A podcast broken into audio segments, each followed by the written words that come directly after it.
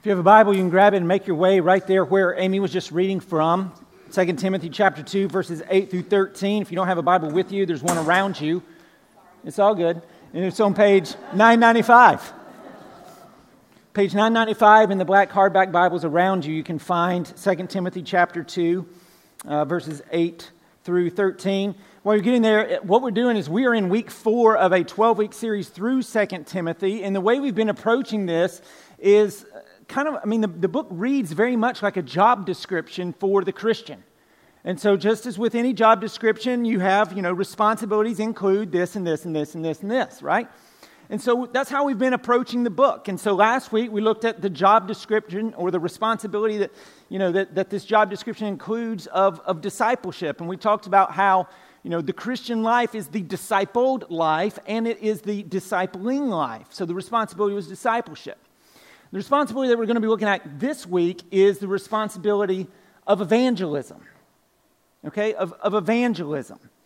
And to be completely honest and straight, the text is not only about evangelism, it's much more broad than that, but evangelism very much is an application of this text, and so that's kind of how we're going to approach it this morning, all right? But to get us started, let me just kind of do this for a minute.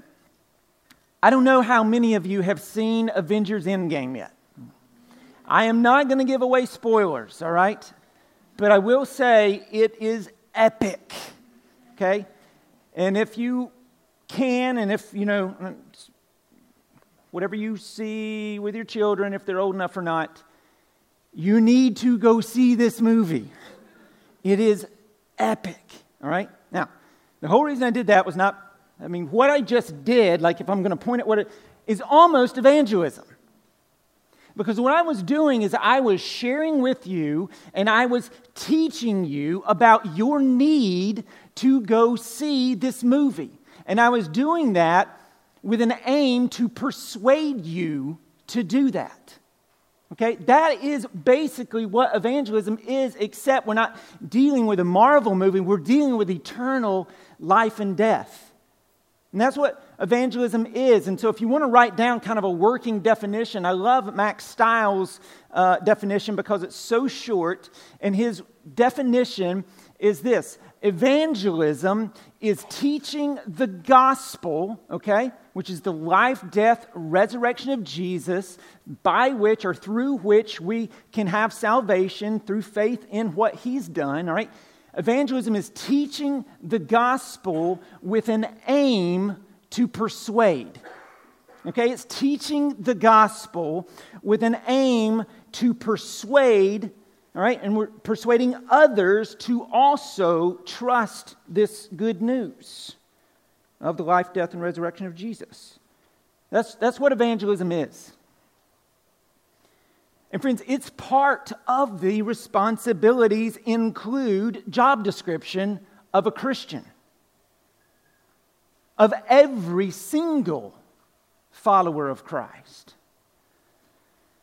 But sometimes we'll try to excuse ourselves from this responsibility by saying something silly like, but evangelism is not my gift.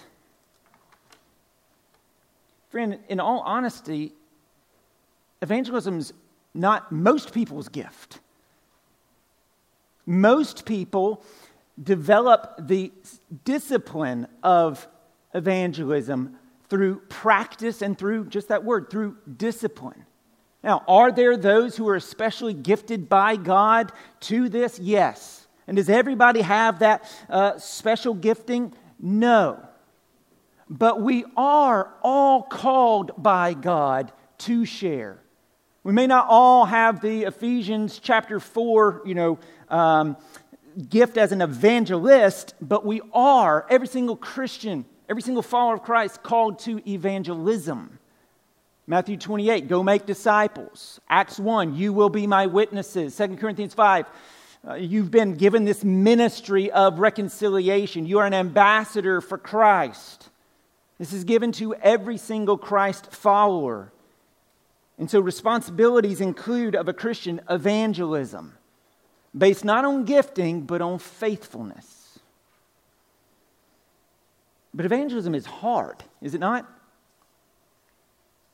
It can be really scary. It can be intimidating. It can be risky. Paul's in chains. You can lose a job. It can be awkward. And it's super easy for guilt over our lack of evangelism or discouragement in the midst of our evangelism as we are repeatedly rejected. It's really easy for guilt and discouragement to set in. And friends, this discouragement is one of Satan's most prevalent and favorite flaming arrows, as Ephesians 6 puts it, to shoot at our heads and discourage us in our evangelism, because he wants to discourage us into silence. But friends, through the Word of God this morning, I want to encourage you to speaking. Emphasis on encourage. I don't want this morning to be a drive-by guilting. I want to encourage you. Discouragement over our lack of evangelism is swirling around us. I feel it. You feel it. So I want to encourage us into speaking. And I want to do this by just reminding us of some key truths that are here in 2 Timothy chapter 2. There's going to be three of them. The last one's going to have 2 points, all right, or 2 parts, an A and a B. And so let's just go ahead and dive into it.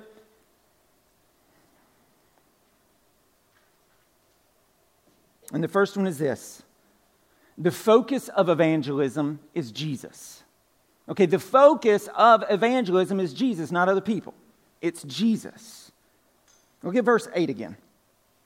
Remember Jesus Christ, risen from the dead, the offspring of David, as preached in my gospel. At my gospel, Paul went from being a terrorist at one point to a pastor, a preacher, a missiologist. Remember Jesus Christ, risen from the dead, the offspring of David, as preached in my gospel. And so again, the focus of evangelism is Jesus. Okay, evangelism is not the end, okay? It's not the goal. Our goal is not evangelism. Evangelism is a means to an end. It is a means to a goal. The goal is worship and magnification of God. That's the goal. The goal is that God would be worshiped, that we would value Him as supreme. And so the reason we lead others to worship and enjoy God, the reason evangelism exists, is because worship doesn't. There are people who don't worship Jesus, and so evangelism exists so that they might. And so as John Piper puts it, worship is ultimate, not evangelism, because God is ultimate, not man.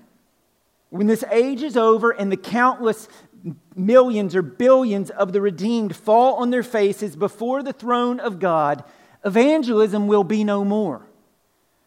It is a temporary necessity, but worship abides forever. And so we must continually remember that the focus of evangelism is Jesus, that Jesus would be praised because He is worthy. And friends, when we do that, when we see Jesus for who He really is, His worship, our fear of others will dissipate in His wake as we learn to fear Him reverentially and not fear others. And so to help us see Jesus as who He is, Paul gives us 2 specific ways to remember Him. Very much focused on His person, who He is, and His work, what He came to do. Okay? And so as it relates to who He is, we're going to see that He's fully God and He's fully man. So look at verse 8 again. It says that He is descended from David. risen from the dead, and the offspring of David. Okay, he's descended from David, which implies that he's descended from David, that he's the offspring of David. This implies his humanity in just the descent from King David.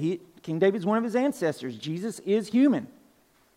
But it also says he's risen from the dead, which shows his divinity, and that God, you know, that he is God, because as Jesus himself puts it in John chapter 10, no one takes my life from me, but I lay it down on my own accord.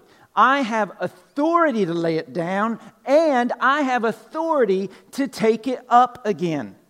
This charge I received from my Father, and then just a few verses later, I and the Father are one.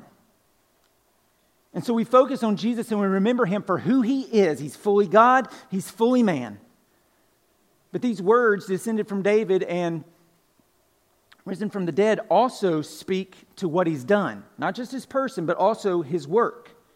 Because risen from the dead, it shows us that he died for our sins and was raised to prove the efficacy or the sufficiency, or invented word here, satisfactoriness, of his substitutionary atonement.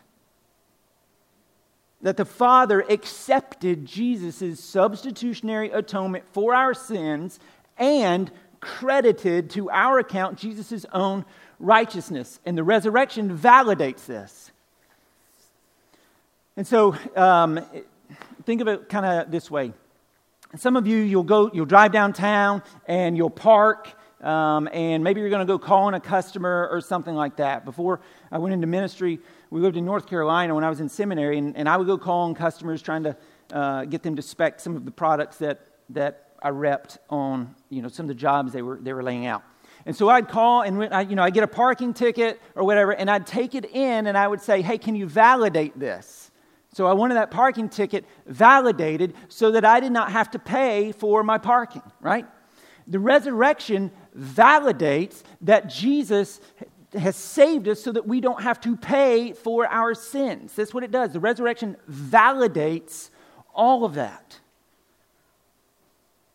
But the work of Jesus isn't only in what he did to save us, in his resurrection that validates it, but also in what he's doing in bringing in his kingdom and the new heavens and the new earth. Because that phrase, descended from David, is talking about kingship. We spent the whole winter talking about 1 and 2 Samuel, and these kings are terrible. We need a better king, and a better king has come. He's inaugurated his kingdom, but it's coming in its fullness when Christ cracks the skies and returns, ushering in the new heavens and the new earth. And so putting these two phrases together as it relates to Christ's work, it shows us his double role as Savior, risen from the dead, and King, offspring of David. And so as we carry on this responsibility of our job description as a Christian to evangelize, we want to remember that Jesus, not man, is ultimate. And that's why we evangelize, and we want to remember who Jesus is and what he's done, so that our fear will dissipate and our courage to share will increase. And so stay focused on Jesus. I mean, look at these words. He's alive. And he will reign forever. And of his kingdom there will be no end. And so no matter what someone does to you, you do not need to be afraid. And when your tank in evangelism grows empty, remember that the tomb is empty, but the throne is occupied. And so share. A lofty vision of the person and work of Christ is what will keep us consistently faithful in our evangelism. And so the focus of evangelism is Jesus. That's number one. Number two, a requirement in evangelism is endurance. A requirement in evangelism is endurance. Look at verse 8 again. Remember Jesus Christ, risen from the dead, the offspring of David, as preached in my gospel, for which I am suffering, bound with chains as a criminal. But the word of God is not bound. We'll come back to that. Therefore, I endure everything for the sake of the elect, that they also may obtain the salvation that is in Christ Jesus with eternal glory. And so again, a requirement of evangelism is endurance. I mean, straight up, Paul is in jail here. Okay, he's on literal death row. He dies at the hands of Nero. And if you read through the book of Acts prior to all this, you'll see that he's beaten, he's stoned, he's constantly jailed, he's thrown out of cities, he's shipwrecked. One day he's actually shipwrecked, washes up on shore, gets bit by a viper. Like, that's a bad day. He's not living his best life now, right?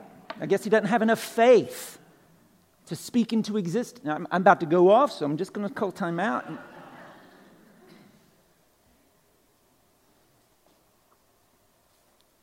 But he endured through the power of the Holy Spirit through all of those things. He endured. And in the midst of our evangelism, we are also called to press on because it is hard. And it's easy, like we said at the beginning, to grow discouraged into silence, especially when we define success in evangelism as seeing people converted. Now, do we hope for that? Yeah. Do we pray for that? Absolutely. But is that how we define success? No. Success in evangelism is sharing the gospel. God's the one who saves, not you. So you do your part and let God do his part. So just think about this. Imagine there's a mailman, right? And he brings the mail to you or every day, or we won't use you. He just brings the letter to folks every day, and people open it up, and they don't like what they read. And the mailman grows extremely discouraged because he brings the mail, they open it up, and they don't like what is inside the letter. Is it the mailman's job to ensure that they like what is inside the letter? And we might like if he does that, but is it his job? It's not his job. No, his job is just to deliver the letter. And it's the same thing with us. That's evangelism. Evangelism is sharing the message. It's delivering the message. Now, we don't want to do so as some uppity, self-righteous person, right? We don't want to be un-Christ-like in that.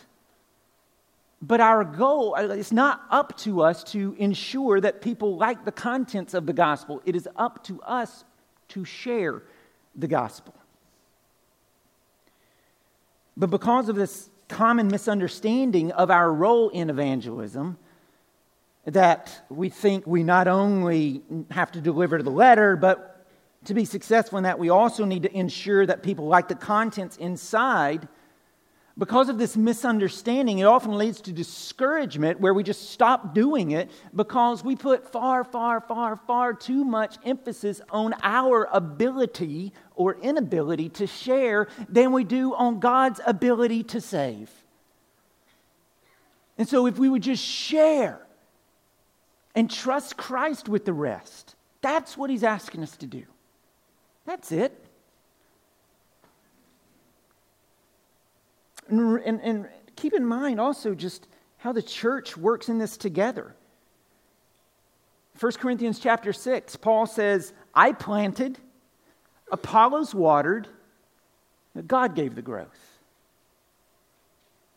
And so as Charles Bridges puts it, the seed might lie under the earth until we do, and then spring up. And so we evangelize with a long-term view in mind. It might not be immediate. It might be decades before you see fruit in that. But that doesn't mean you're not being faithful. Faithfulness is defined as speaking. Okay? And so press on. Press on. We don't know what God's going to do. We just do our part. And if we are rejected like Jesus so often was, well, we've been faithful and we stay at it and we trust that God will be true to his promises. We just keep on enduring. Verse 11, the saying is trustworthy and true. If we have died with him, we will also live with him. If we endure, we will also reign with him. And so we stay at it. We remember God's promises. But in this talk of endurance, let me just encourage parents for a second. Especially parents maybe of young children. I've got 4 kids in school, kindergarten, 4th grade. I had to think, 4th grade, 6th grade, 8th grade. So this new term this year, Maysember, have y'all heard that? The Maysember, it's like, December is the end of the year and there's always all kinds of stuff. Well, Maysember is like that. I live at Mill Creek right now with all the things that they have going on. It is no joke. There is so much stuff going on. So much stuff going on. This Maysember is no joke. But I get it. Like when you have young ones, you are unbelievably busy. You've got this, you've got that. You get home at the end of the day, you're exhausted, and it's all you can do to, help the kids with homework, feed them, make sure they stay alive, get them to bed, right? And then you collapse exhausted. And so now I'm standing up here telling you, you need to evangelize others, and you're like, where am I going to find time in my life to evangelize lost people? The front yard of evangelism, as one guy put it, is in your house, parents. One of the most fundamental means of advancing the gospel is through your raising your children in the fear and the admonition of the Lord and laying all kinds of kindling around them, praying and begging God to ignite it and light it on fire in their hearts. And so parents, be encouraged. It's not that you are not on the quote-unquote front lines of ministry where all of these things are happening. And as Isaac Adam was talking about, you're discipling this person and this person, this person. You're having 78 barbecues at your house, inviting lost people to come over so you can build relationships with them so that you might share the gospel with them. Those are great things. If you're doing that, that's great. Keep it up. Awesome. Way to go.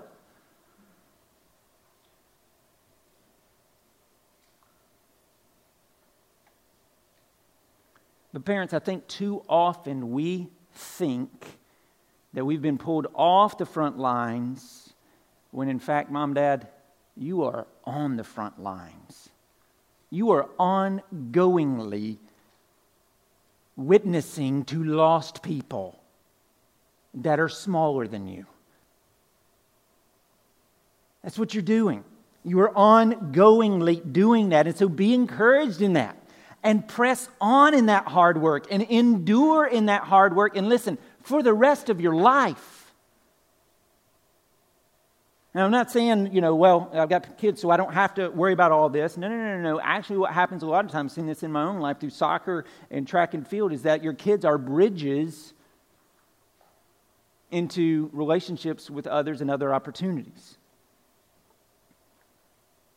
And so be on the lookout for those and engage, but be encouraged, moms and dads. You are on the front lines, and it requires endurance, lots of it. And similarly, outside the home, evangelism requires endurance, continuing on, even when you're rejected, continuing on and dying to yourself and taking up your cross daily. But how can we endure like that? And why should we endure like that? Because Jesus is worth it. But number 3 this morning, we endure like that because the effectiveness of evangelism is sure. The effectiveness of evangelism is sure. It's guaranteed. And somebody's like, Joe, you just said we're going to be rejected, and so we must press on and endure. Yep. Absolutely. But we press on and we endure because while some will reject, others will believe. Like, absolutely, no doubt about it, they will. People will be saved as we evangelize. Absolutely. Guaranteed. Like, no doubt about it. Guaranteed. Some will be saved. Some will reject, yes. Some will be saved. Why is this guaranteed? Letter A, here's your two-part deal. Letter A, because the gospel is unstoppable. That's one reason. Because the gospel is unstoppable. Look at verse 8 again. Remember Jesus Christ, risen from the dead, the offspring of David, as preached in my gospel, for which I am suffering, bound with chains as a criminal, but the word of God is not bound. Friends, the enemies of the gospel can put the speakers of the gospel in chains and bind them, but they cannot bind the gospel. It cannot be bound. It is unstoppable. And in fact, even when people try to enslave those who are speaking the gospel in places, all that does is serve to spread the advance of the gospel. This happened in Paul's own life in Philippians 1:12 during his first Roman imprisonment. He wrote this, I want you to know, brothers, that what has happened to me has really served to advance the gospel. Most of the brothers, having become confident in the Lord by my imprisonment, are much more bold to speak the word without fear. And so again, you remember these truths here. Jesus Christ is risen from the dead. Okay, he is alive and he is king and he cannot be stopped.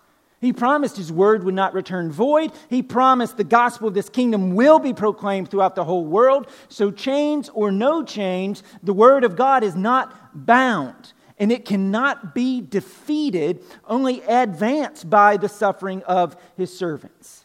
And so even if, and this may seem far-fetched, but even if you have to sit in prison for the gospel, even if you've, ever felt beaten down and alone and wonder if the cause you've lived for was being defeated, remember the word of God is not bound. It can't be bound.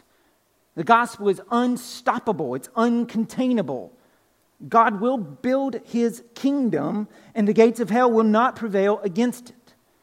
That's letter A of why we know the effectiveness of evangelism is sure. That's letter A. Letter B is this. God will redeem his people, the elect. God will redeem his people, the elect. He will. No doubt. Like he's going to do that. Excuse me. Look at verse 10. Therefore, I endure everything. So here's this endurance again. I endure everything for the sake of the elect, that they also may obtain the salvation, also like along with me, Paul, that they also may obtain the salvation that is in Christ Jesus with eternal glory. And so God has a people. That's what elect means. He has a people. In Ephesians 1:4, he has chosen them before the foundation of the world. And so evangelism is sure because God will call his elect. As Jesus puts it, I will call my, that's possessive, flock. I mean, John chapter 10, verse 14, Jesus says, I am the good shepherd.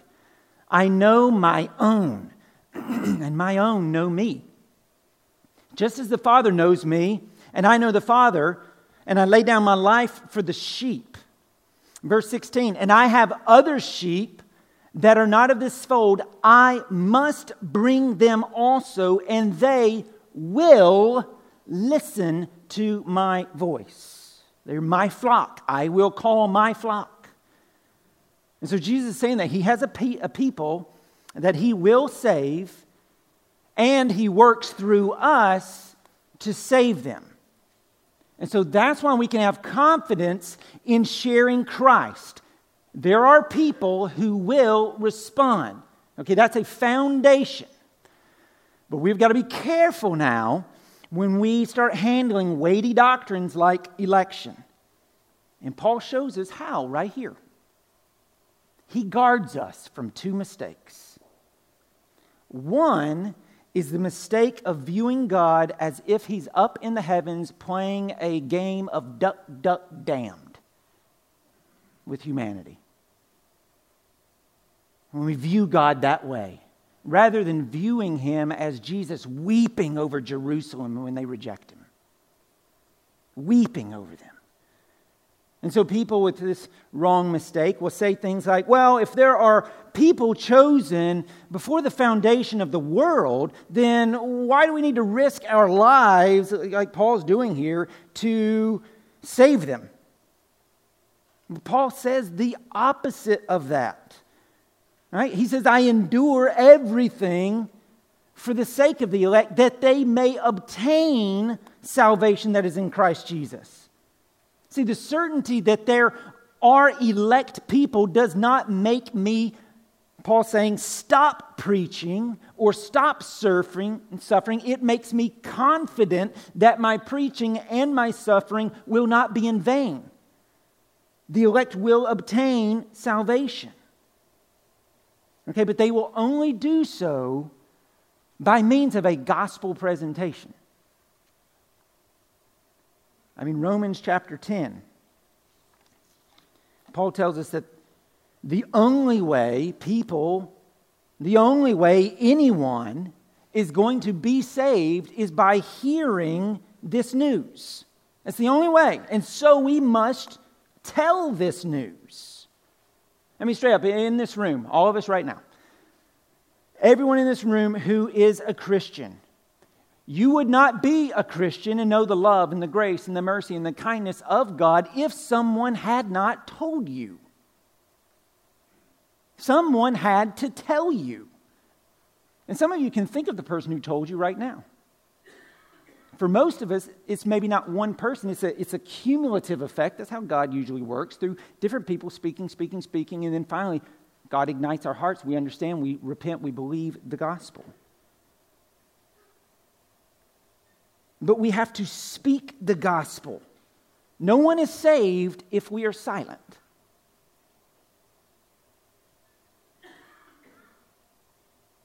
Full stop on that. And so we can overemphasize God's electing purposes. But we can also underemphasize them at times and think, well, if Paul must preach and suffer in order to persuade others to believe in Jesus and be saved, then there can be no eternal election. This is all just people's own choice. Which makes Jesus really nothing more than like a worried sixth grader at a dance being a wallflower and just hoping someone please come ask me to dance. Which is not exactly the picture of the King of Kings and Lord of Lords, biting his nails all worried. Is someone going to pick me? Is someone going to pick me? And so Paul balances these two things so perfectly, because you can go to extremes on both of these and get yourself in a bad place. And so Paul balances them so perfectly. He says, I endure everything. Like, I have a responsibility to do this.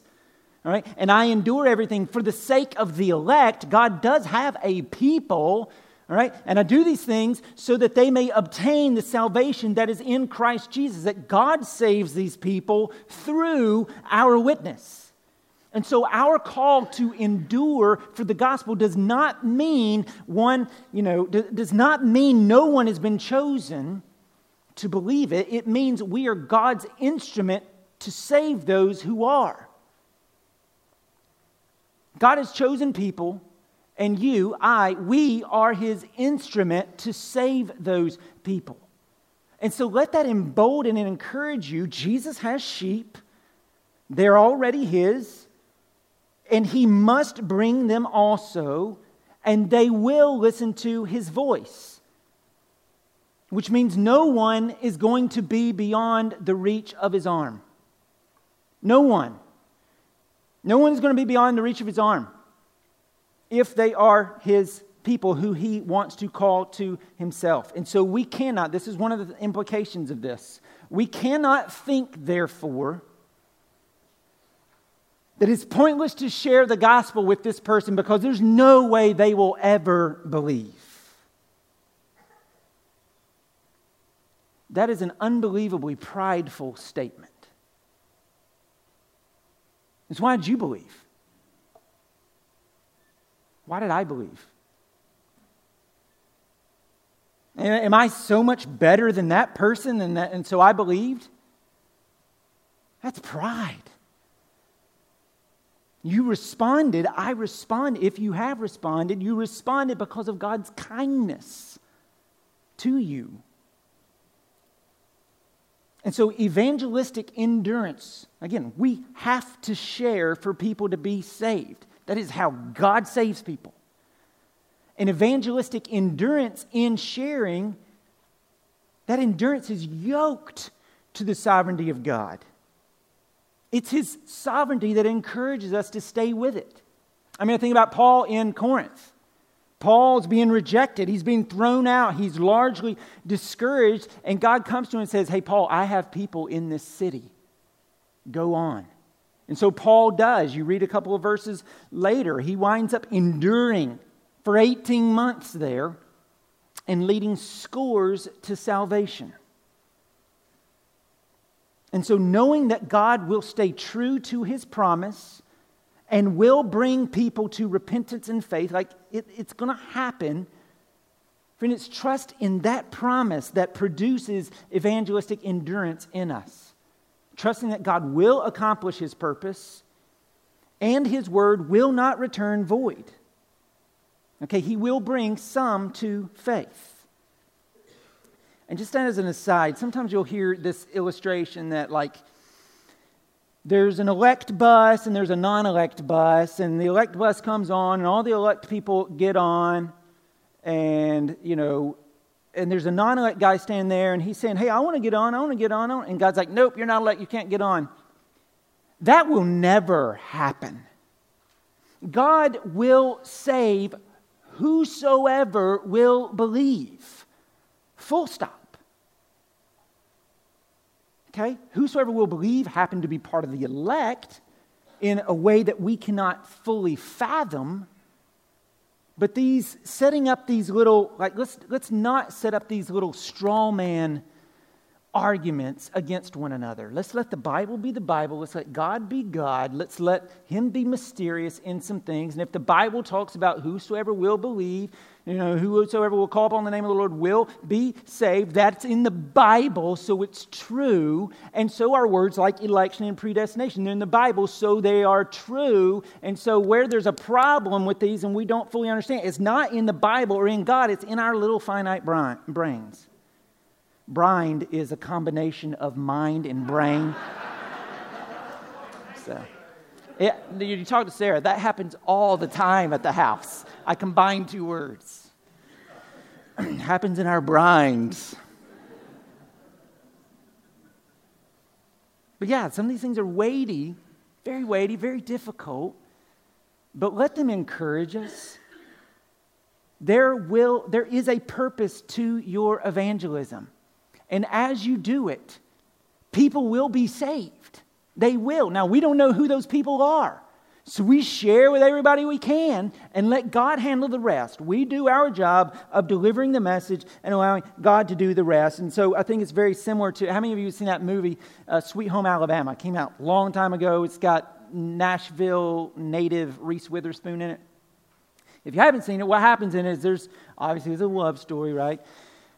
And so there's this one guy, and what he does, he makes his living by like crazy glass sculptures. And so what he does, he takes and puts all these like fence posts in the sand around I don't know if it's a lake or if it's, you know, a bay or what, but and puts all these fence posts in the sand in the midst of an electrical storm.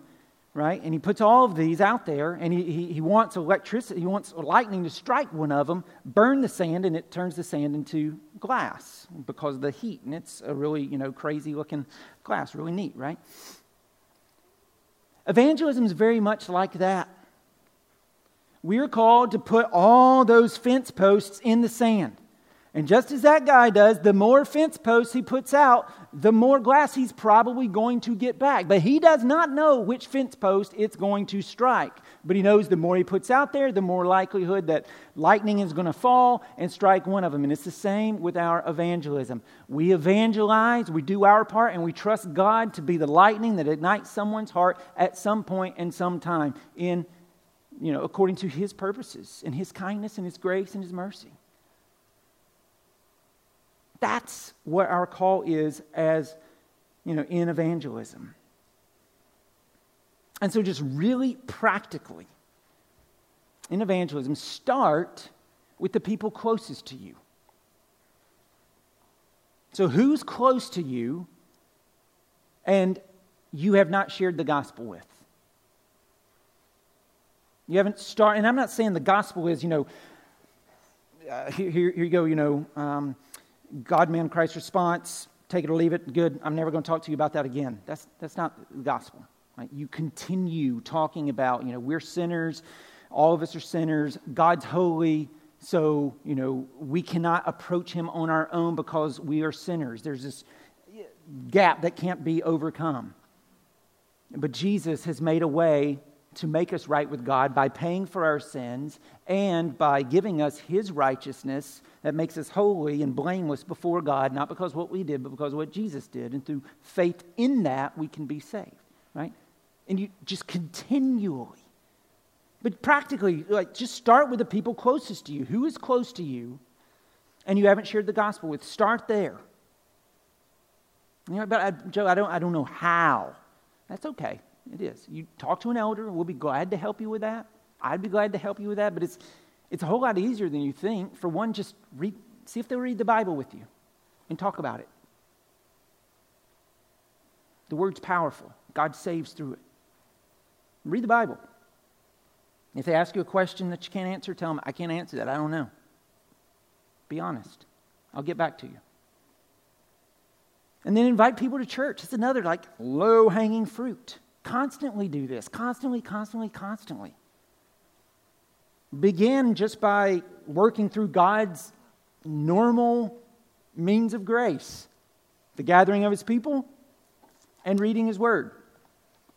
That's a very easy place to start with those that you are in close proximity to. And pray. Pray about this.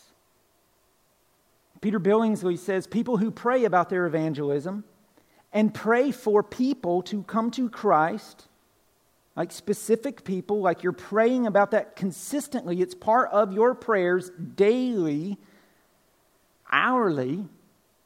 People who do that, you're probably going to share the gospel with them. And those who don't probably won't share the gospel. And as you pray for them, God's going to be working in their hearts and lives. So pray. Pray affects things.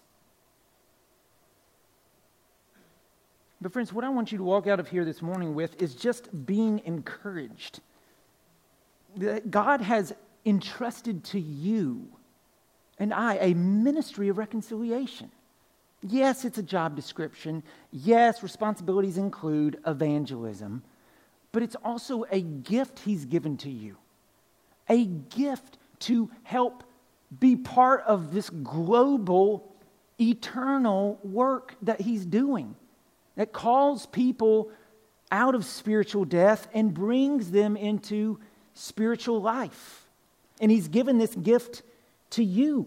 And there's joy in knowing that you are partnering with God in something that's going to go far beyond you and have ripple effects through all of eternity. And so if you're already living a lifestyle of evangelism, dear friend, press on. Press on, endure, keep going. Parents, press on, endure, keep going. And if you are not yet living a lifestyle of evangelism, press start. Let's pray.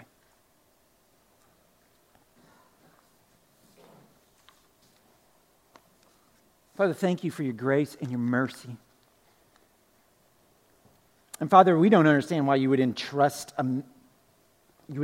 us with this message to deliver to others that they may repent and believe the gospel. It seems so odd to give it to us. There's nothing special in us. And yet you have. You've seen fit as a gift of grace and kindness to do this. And so, Father, help us to be faithful. Help us to endure in this. And help us to have confidence that you will save some people. You absolutely will. And Father, let us rest even in our tension over this of how can that be true if this is not true? Or how can election be true, but also like only going to be saved if we share, and if we don't share, people won't be saved. Help us to just take you at your word and do what we're called to do. And keep the main things the main things. And so, Father, I just pray that you would birth or further just evangelistic fervor in people's hearts and lives. That we would know that eternal life hangs in the balance. Heaven or hell hangs in the balance. And that if we don't share, people can't be saved. We have a responsibility to share. We have a gift to share. And so, Father, help us to share. Tear down our fear of man. Replace it with a lofty vision of who you are so that we fear you rightly, reverentially. We want to see you worshiped and enjoyed. We want the good of our neighbor. And the greatest good we can do for our neighbor is helping them to see their need of you and showing them the path of salvation, which is not based upon them doing certain rituals. It's just based upon them laying all of that down and receiving you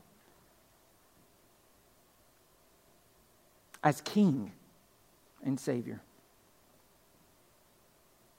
And so, Father, help us to this. And if there's anyone in this room who's never received this free gift of salvation,